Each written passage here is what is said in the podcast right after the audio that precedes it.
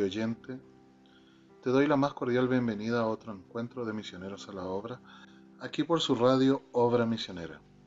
Te saluda con mucho gozo y bendición su hermano en Cristo, Héctor Rojas, con quien tendrás la oportunidad, si así me lo concedes, de compartir la bendita palabra del Señor.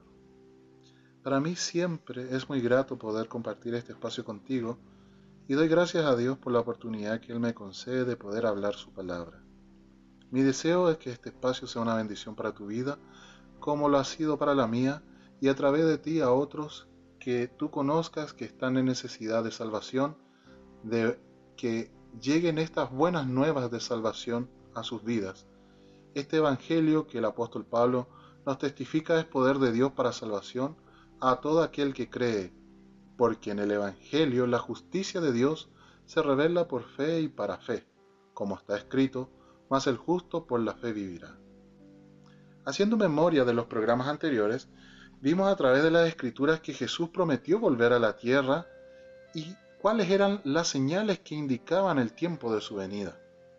Vimos también que el sacrificio en la cruz nos dio acceso a libertad del pecado y de la enfermedad y de cómo, creyendo en las promesas de su palabra, podríamos obtener victoria sobre nuestros enemigos. En esta ocasión quisiera, con la ayuda de Dios, hablarte más de este poderoso Jesús y quién era Él y su propósito cuando estuvo aquí en la tierra. Mi deseo, amado oyente, es que si tú aún no estás seguro de quién fue Jesucristo o para qué fue enviado a la tierra, a través de las escrituras, puedas acercarte un poco más a estas respuestas. Conscientes de que el tiempo que tenemos para esto es limitado y que si en alguna manera tú quedas con algunas interrogantes, nos los hagas saber a través de los canales de comunicación de la radio y podamos ponernos en contacto para seguir compartiendo su bendita palabra. Y antes que podamos leer su palabra, quisiera invitarte, si es que tienes la posibilidad, de acompañarme en esta oración. Bueno y bondadoso Padre Dios, nos acercamos a ti por medio de tu palabra, para que tengas a bien revelárnosla como lo prometiste que lo harías a tus escogidos. Permite, Señor, que podamos abrir los entendimientos de nuestro corazón para creer en ella, y que sea vivificada nuestras vidas y produzca los efectos para lo cual ha sido enviada. Fe, sanidad, liberación y por sobre todo salvación a los perdidos. Tú prometiste que ninguno de tus hijos se perderían. Toma mi turno, Señor. Te lo dedico a tu servicio. Que esta bendita tu palabra llegue a los oídos de quien necesita de ti, Señor, y que pueda alcanzar misericordia y salvación. Te lo pedimos para tu gloria. Amén y amén. Ahora, amado radio oyente, te invito a abrir tu Biblia conmigo en la carta de San Pablo a los Colosenses, en el capítulo 1, desde el versículo 13 en adelante. Esta la hallarás en el Nuevo Testamento y te recomiendo que si puedes leer todo el capítulo, notarás que el apóstol Pablo está refiriéndose a Jesucristo. Dice así la bendita palabra de Dios, el cual nos ha librado de la potestad de las tinieblas y trasladado al reino de su amado Hijo, en quien tenemos redención por su sangre, el perdón de pecados. Él es la imagen del Dios invisible, el primogénito de toda creación, porque en Él fueron creadas todas las cosas, las que hay en los cielos y las que hay en la tierra, visibles e invisibles, sean tronos, sean dominios, sean principados, sean potestades, todo fue creado por medio de Él y para Él. Y Él es antes de todas las cosas, y todas las cosas en Él subsisten. Y Él es la cabeza del cuerpo que es la iglesia. Él que es el principio, el primogénito de entre los muertos, para que en todo tenga la preeminencia. Por cuanto agradó al Padre que en él habitase toda plenitud, y por medio de él reconciliar consigo todas las cosas, así las que están en la tierra como las que están en los cielos, haciendo la paz mediante la sangre de su cruz.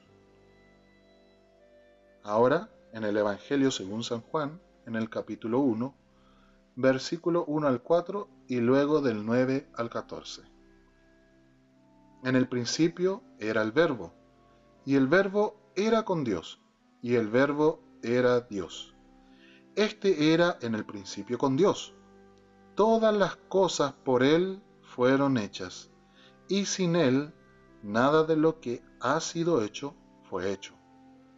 En Él estaba la vida, y la vida era la luz de los hombres. Aquella luz verdadera que alumbra a todo hombre venía a este mundo. En el mundo estaba, y el mundo por él fue hecho, pero el mundo no le conoció. A lo suyo vino, y los suyos no le recibieron. Mas a todos los que le recibieron, a los que creen en su nombre, les dio potestad de ser hechos hijos de Dios, los cuales no son engendrados de sangre, ni de voluntad de carne, ni de voluntad de varón, sino de Dios. Y aquel verbo fue hecho carne, y habitó entre nosotros, y vemos su gloria, gloria como del unigénito del Padre, lleno de gracia y de verdad. Dios añada bendición a su palabra. Antes de poder abordar el pensamiento, quisiera que meditemos en las opiniones que hay sobre la existencia de Dios. Si observamos las distintas creencias, veremos que hay personas que creen en un solo Dios, otros que creen en varios dioses y un grupo cada vez con más adeptos que se declaran no creer en ningún Dios.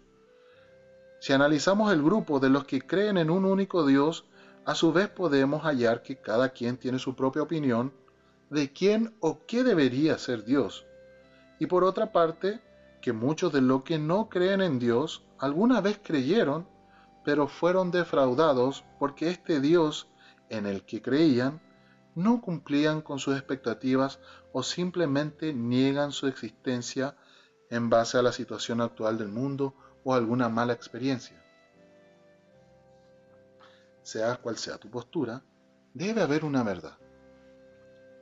Si tú crees que hay algún propósito para tu vida y que no somos productos de la casualidad, tú implícitamente estás creyendo en un Dios creador. Y déjame decirte, no estás cerrado en tu opinión.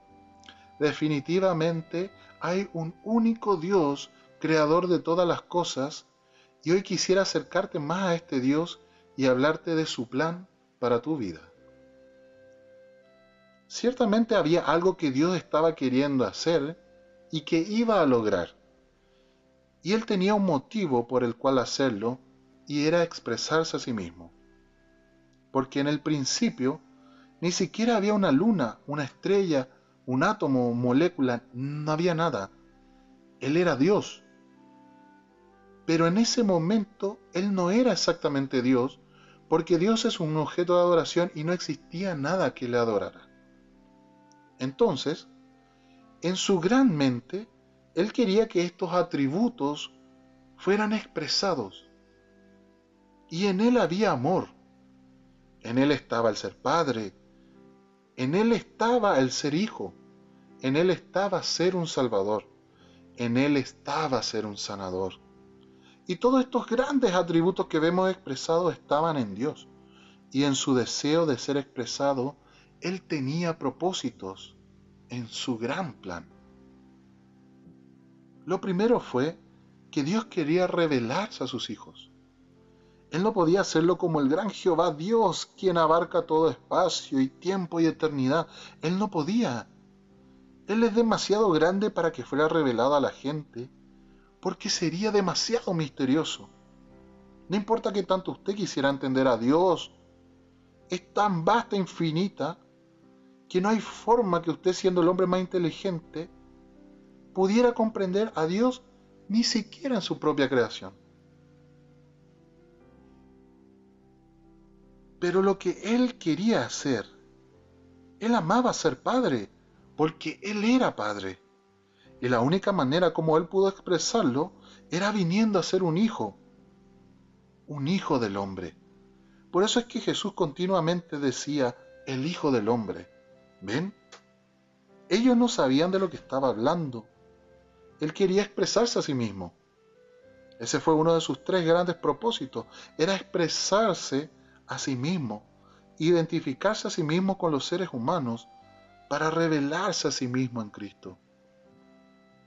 Su segundo propósito era tener preeminencia en su cuerpo de creyentes, para que Él pudiera vivir con y en las personas. Ahora, Él pudo hacerlo con Adán y Eva, pero el pecado los separó. Por tanto, ahora tenía que haber alguna manera de volver a recuperar eso. Oh, vaya. Si tan solo pudieras pensarlo, ¿entiendes cuál era el propósito de Dios? ¿Por qué sencillamente no mantuvo a Adán y a Eva en su estado original? Entonces Él no hubiese podido expresar su plenitud, su atributo completo. Ahora, ¿cómo Él pudo permitir esto sin haber sido injusto? Continuemos. Pues Él pudo haber sido un padre allá, es cierto, pero Él también es un salvador. Usted dice, ¿cómo sabe usted que Él lo era? Él lo es porque yo he tenido la, experiencia de ser salvo. ¿Ven? Él es un salvador. Yo estaba perdido y Él me halló.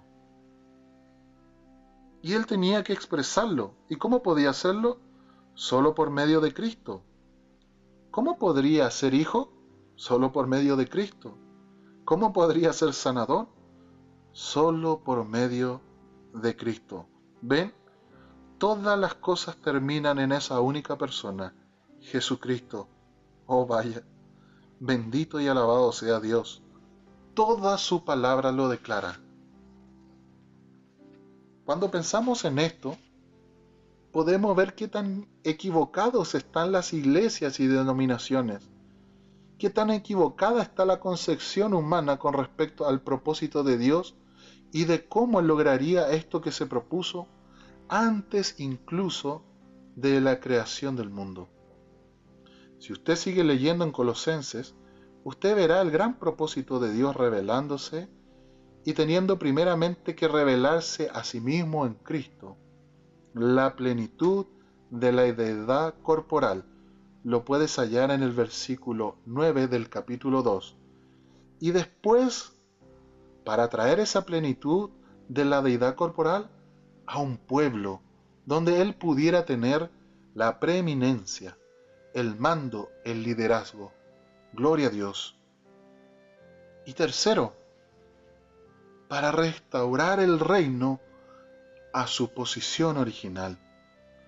Este reino que cayó a raíz del pecado del primer Adán, de nuevo a cuando él caminaba en el fresco de la tarde con su gente, hablaba con ellos, tenía compañerismo con ellos, pero el pecado y la muerte los habían separado a ellos de su presencia y de toda su expresión. Hermano Héctor, lo que usted está tratando de decir es que Jesucristo era Dios, creador del universo. Sí, mi precioso oyente, toda la Biblia lo declara. Él era la luz de los hombres, Él era la palabra, y la palabra era con Dios y era Dios. Él es, no fue, sino que Él es la imagen del Dios invisible. Porque Jesucristo no está muerto, Él está vivo. Él resucitó y hoy quiere tener la preeminencia en tu vida. ¿Para qué? Para poder restaurar el reino a su posición de vida, de vuelta al original. Aleluya. A veces pensamos que el cielo sería un lugar distinto al que conocemos, y en parte eso es verdad, porque de la creación original no queda nada. El hombre y el pecado han corrompido al mundo y todo lo que Dios creó. La escritura lo declara porque el anhelo ardiente de la creación es el aguardar la manifestación de los hijos de Dios para que el reino sea restaurado a su posición original. Y en Eclesiastes 3:11 dice el sabio, todo lo hizo hermoso en su tiempo y ha puesto eternidad en el corazón de ellos sin que alcance el hombre a entender la obra que ha hecho Dios desde el principio hasta el fin. Ahora, por consiguiente, si algún trinitario aquí se diera solo un minuto, usted podría ver que Padre, Hijo y Espíritu Santo no son tres dioses, son tres atributos del mismo Dios. ¿Ven? Es su expresión. Padre, Él lo era y quiso ser Padre. Él fue Padre, Él fue Hijo y Él es el Espíritu Santo. Y el Padre y el Espíritu Santo son el mismo Espíritu. No son tres dioses. El diablo le ha dicho estas cosas para convertirlos en idólatras. ¿Ven? Es un solo Dios expresado en tres atributos. Para ser Padre, para ser Salvador, para ser Hijo, para ser Sanador. ¿Ven? Son sus expresiones. Dios expresado en Jesucristo que era igualmente Padre, Hijo y Espíritu Santo, la plenitud de la deidad corporal. Ahora, para restaurar nuevamente su parentesco, para traerlos nuevamente, pues Él tenía que permitir que ellos se extraviaran. Él tenía que permitir que pecaran, permitirles libre albedrío. Él no podría obligarlos a que pecaran y permanecer siendo Dios y después castigar, castigarlos por algo que Él los obligó a que hicieran. Eso no sería justo. Dios le permitió al hombre actuar según su propia escogencia, igual como lo tienes tú hoy. Tú te comportas de la manera que tú quieras. Tú puedes escoger. Tú eres libre de hacerlo. Por lo tanto, si Él le dio libertad al primer hombre, Él también debe dar libertad a todos los hombres. Porque Él no se puede equivocar, Él es un Dios perfecto. Así pues, toda persona está sobre ese mismo fundamento de libre elección. Ahora, nótenlo. Trayendo eso otra vez y al permitir que Adán hiciera eso, y sabiendo que Él lo haría, porque Dios conoce el fin desde el principio. ¿Qué logró con eso? Desplegó su atributo como Salvador. Y todo el propósito entonces queda en Jesucristo. Dios mismo, para llevar el castigo de su propia ley, que era muerte, muriendo para redimir a su Hijo que estaba perdido por rechazarlo a Él. Cuando Eva se alejó de la palabra, ella se alejó de su compañero. Cuando la iglesia se aleja de la palabra, a una denominación, a un credo, ella rechaza y comete fornicaciones con el mundo de la sabiduría del hombre, rechazando la autoridad de la palabra de Dios, cometiendo fornicación espiritual. Cualquier palabra en la Biblia que es rechazada, o si le es dada cualquier interpretación personal, eso es absolutamente rechazar y cometer adulterio en contra de Dios. Eso fue lo que Eva hizo en un principio. Ella descreyó la palabra. Ahora noten de nuevo, entonces, ¿cuál es su propósito triple? Manifestarse a sí mismo en Jesucristo para entrar en el cuerpo por medio de Jesucristo para tener la preeminencia para restaurar de nuevo el Edén, traer nuevamente aquello que se había perdido. Eso era lo único fuera de orden. Todas las demás cosas suyas estaban en orden. Ahora, él tenía que permitir, él tenía que poner al hombre con libertad moral para que cayera, para que así él pudiera ser salvador, para desplegar lo que existe en él, su atributo de salvador. Algo se tenía que perder, y eso precisamente que el hombre cayó y se extravió. Él llegó a ser salvador, tomando sobre sí su propia ley. Él no podía hacer eso como el gran Jehová que abarca todo el espacio y tiempo. Vean, él no podía hacerlo y él tuvo que llegar a ser un hombre. Y él formó parentesco con el hombre que estaba perdido. Amén. Y se hizo hombre, Dios hecho carne. Dios vino de ser Dios a convertirse en mí, para cargar sobre mí, sobre sí, mi pecado, para poder convertirme a mí en Él. Amén. De nuevo a su gran propósito de hijos e hijas de Dios, pues Él es el Padre eterno. Ese atributo estaba en Él. Así que eso tenía que ser desplegado. Ahora, ¿cómo entra uno a Cristo? ¿Perteneciendo a una iglesia? ¿Haciéndome una idea de lo que es Dios? No, por un nacimiento, por un espíritu. En 1 Corintios 12:12 12 dice, porque así como el cuerpo es uno y tiene muchos miembros, pero todos los miembros del cuerpo, siendo muchos, son solo un cuerpo, así también Cristo. Porque por un solo espíritu fuimos todos bautizados en un cuerpo, sean judíos o griegos, sean esclavos o libres, y todos se nos dio a beber de un mismo espíritu. Si este espíritu es el espíritu del Padre, y este espíritu del Padre moró, esta plenitud moró en Jesucristo, Tú debes hacer las mismas obras que hizo Jesucristo. Tú no puedes decir, yo tengo el Espíritu de Jesús y no hacer sus obras. Leímos en Juan 1 que Él era el verbo, Él era la palabra, así que su cuerpo lo compone toda la palabra. Esta Biblia que tiene en su mano, desde Génesis hasta Apocalipsis, la revelación de Jesucristo, el Dios creador del universo revelado y ahora puesto en su mano en forma impresa. Fuera de eso, usted está perdido. No interesa lo bueno que usted sea o la relación que tenga o cuál sea su compañerismo, cuál sea su organización. Usted está perdido de no ser que esa palabra esté en usted.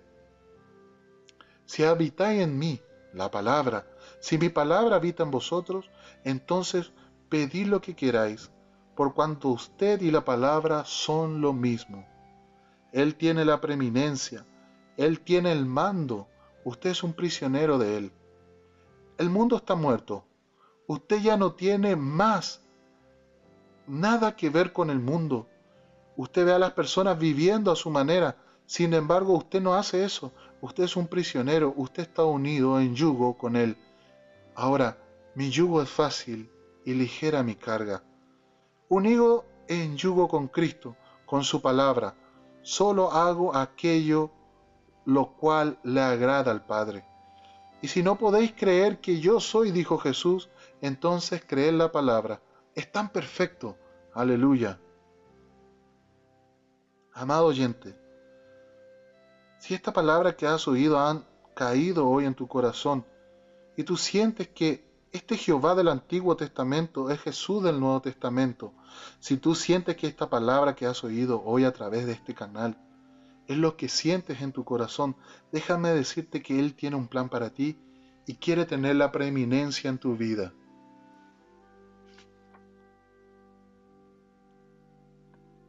Si me acompañas al Evangelio, según San Lucas en el capítulo 11, desde el versículo 1 leemos así.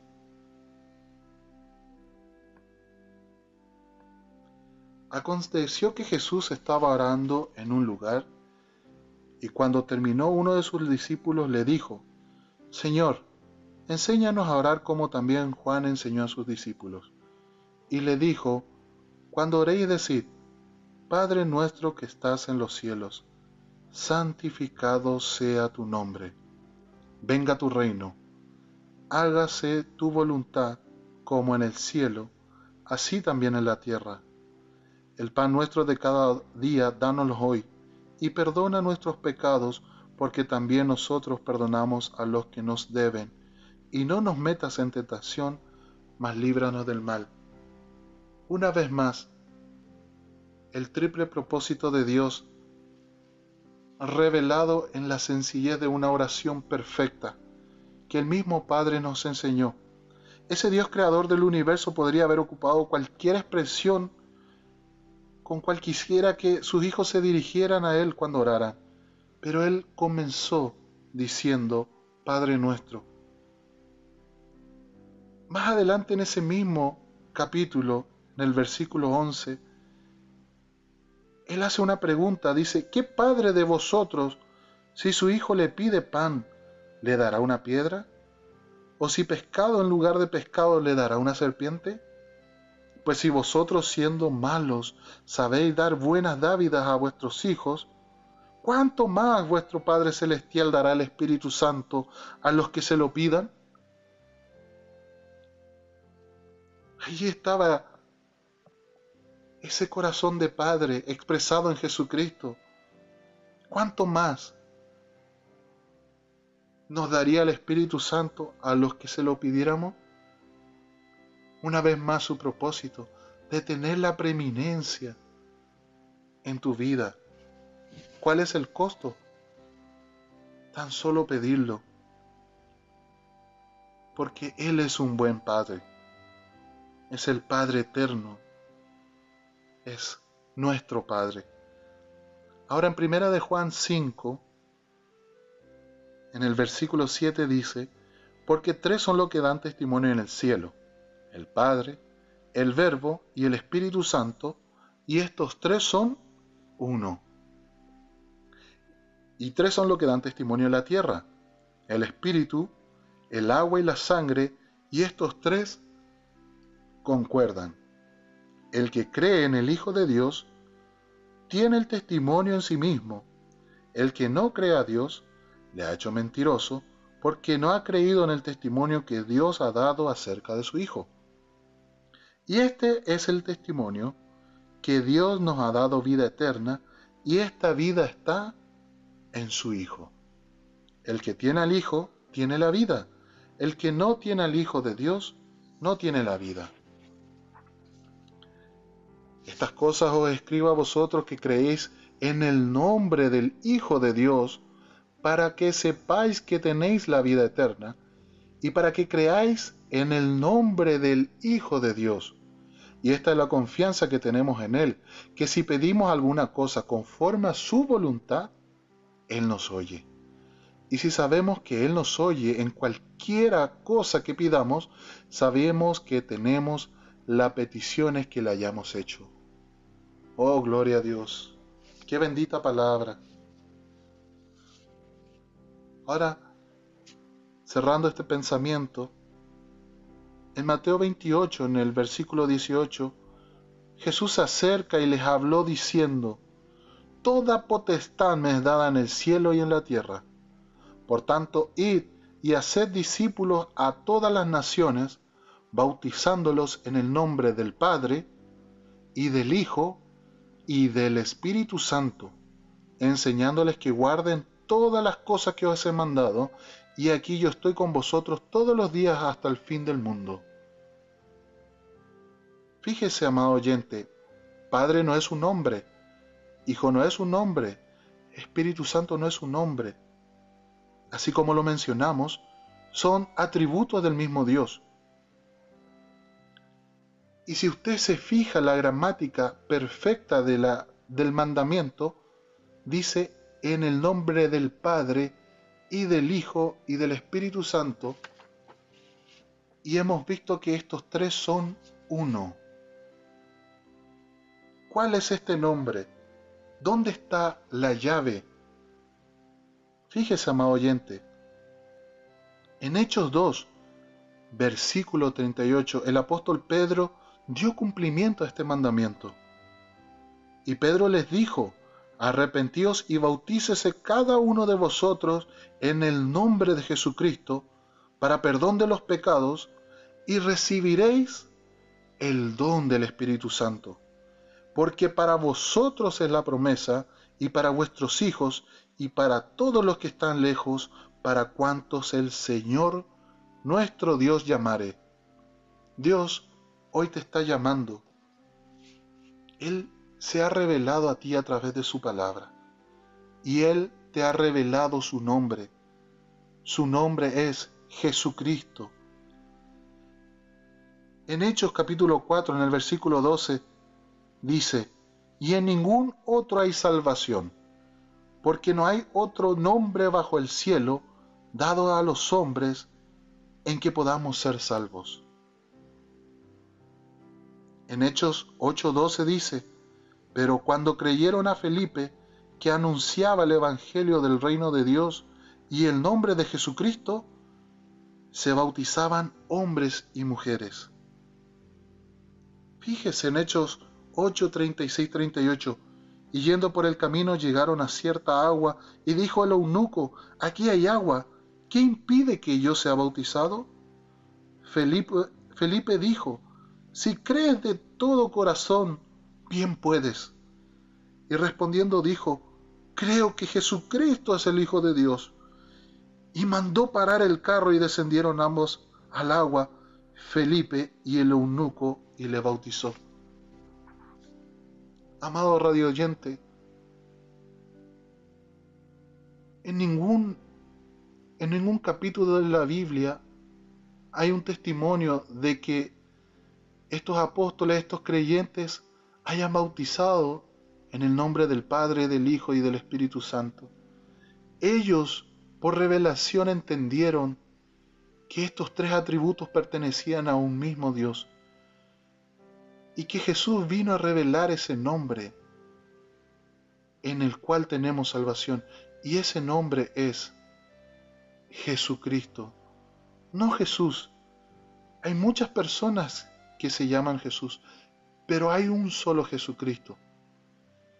Y hay una tumba allá en Israel que testifica que Él resucitó de los muertos.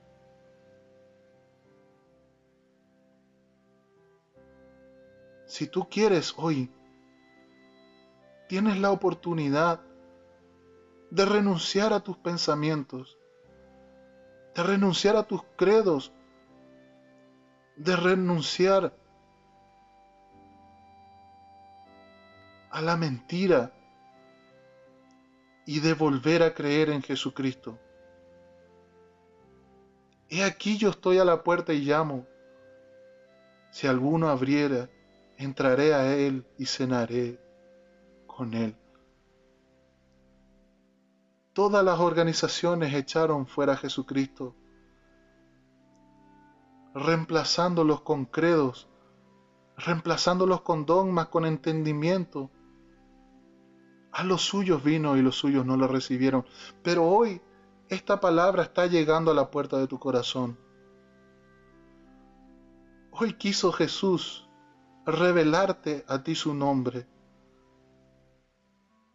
Tú tienes la libertad, tú tienes la escogencia de renunciar a tu vida para que Él tenga la preeminencia. Yo lo he hecho y es la mejor decisión que tú puedas tomar. Él quiere restaurar el reino. Este mundo está llegando a su fin, los sistemas han llegado a su fin, las organizaciones han llegado a su fin. Todo ha fallado. La educación, la salud, la política, los sistemas, todo se ha corrompido. Ya nadie cree en Dios. Él, Él está afuera y está llamando a tu corazón. Si tú quieres hoy, puedes abrir la puerta de tu corazón tú puedes decirle,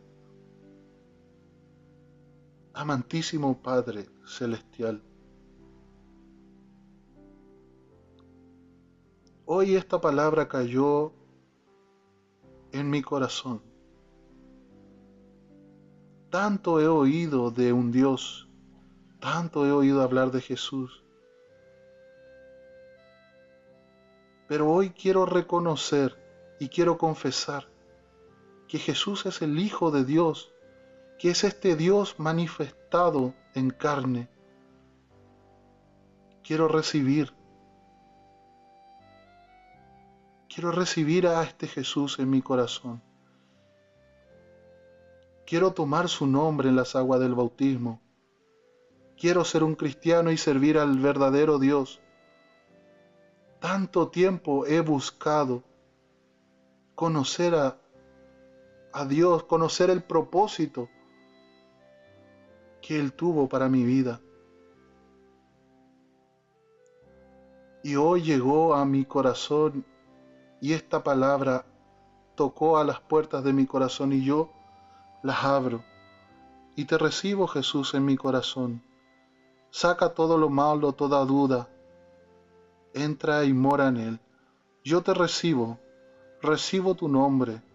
Yo creo y confieso de que Jesucristo es el Hijo de Dios. Y que por medio de aquel sacrificio de aquella sangre en la cruz, Él limpió mis pecados y reconcilió el cielo con la tierra. Te recibo, Señor Jesucristo, en mi corazón. Que esta decisión que tu Hijo, allá en la línea, que atraviese estas ondas, Señor, y, lleguen allí. Lloro por, por tus hijos, Señor el propósito de este ministerio radial es, Señor, encontrar la última simiente. Permite que estos pensamientos, estas palabras, Señor, que tú pusiste en mi corazón, caigan en tierra fértil, Señor. Así como lo te lo pedimos al inicio de este programa, Señor. Yo oro y te los encomiendo en tus manos, Señor. Que cada persona que haya recibido esta palabra se comunique que podamos llegar a ellos y ofrecerles el bautismo bíblico, no una iglesia, no una denominación, no un credo, sino a la persona de Jesucristo. Es nuestro deseo. Lo que por gracia hemos recibido, así lo entregamos, Señor. Recibe, Señor, este turno, recibe este pensamiento, Señor. Te lo entrego en tus manos, Señor, y a tus hijos, Padre, donde quiera que estén, que ellos puedan acercarse a las aguas del bautismo y tomar tu nombre, Señor, antes que sea tarde, Señor. Recíbelo, Padre. Te lo pido en el bendito nombre de Jesucristo. Amén y amén. Dios te bendiga, amado radio oyente. Si la decisión que tú tomaste es seguir a Jesucristo, y si tú quieres que alguno de nosotros te llevemos a las aguas del bautismo, escríbenos, déjanos tu comentario en Facebook, en YouTube, por el canal que sea. Ciertamente habrá habrá alguien, algún creyente cerca de tu área que con mucho gusto te llevará a las aguas del bautismo, no a una religión, no a una denominación, sino a la persona de Jesucristo. Dios te bendiga.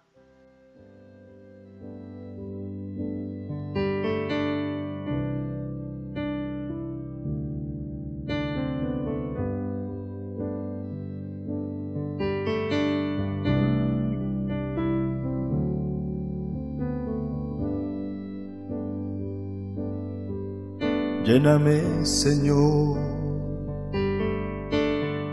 es mi oración. Hazme nacer de nuevo, que tu santidad se refleje en mí y que ya no viva yo.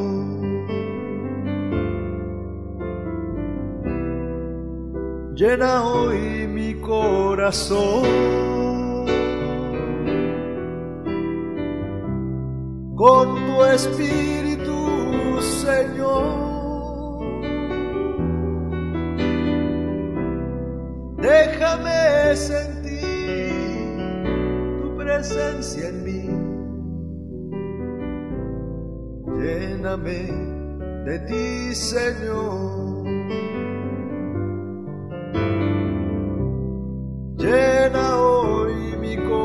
pasó con tu espíritu, Señor. Déjame sentir tu presencia en mí. Lléname de ti, Señor.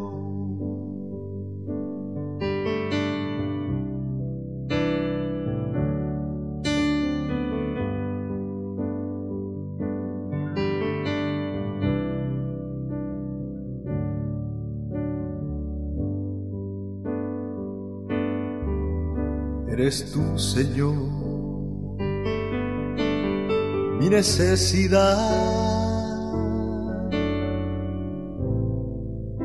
Eres mi mayor anhelo. Hoy mi corazón pide más de ti. Quiero estar de ti muy lleno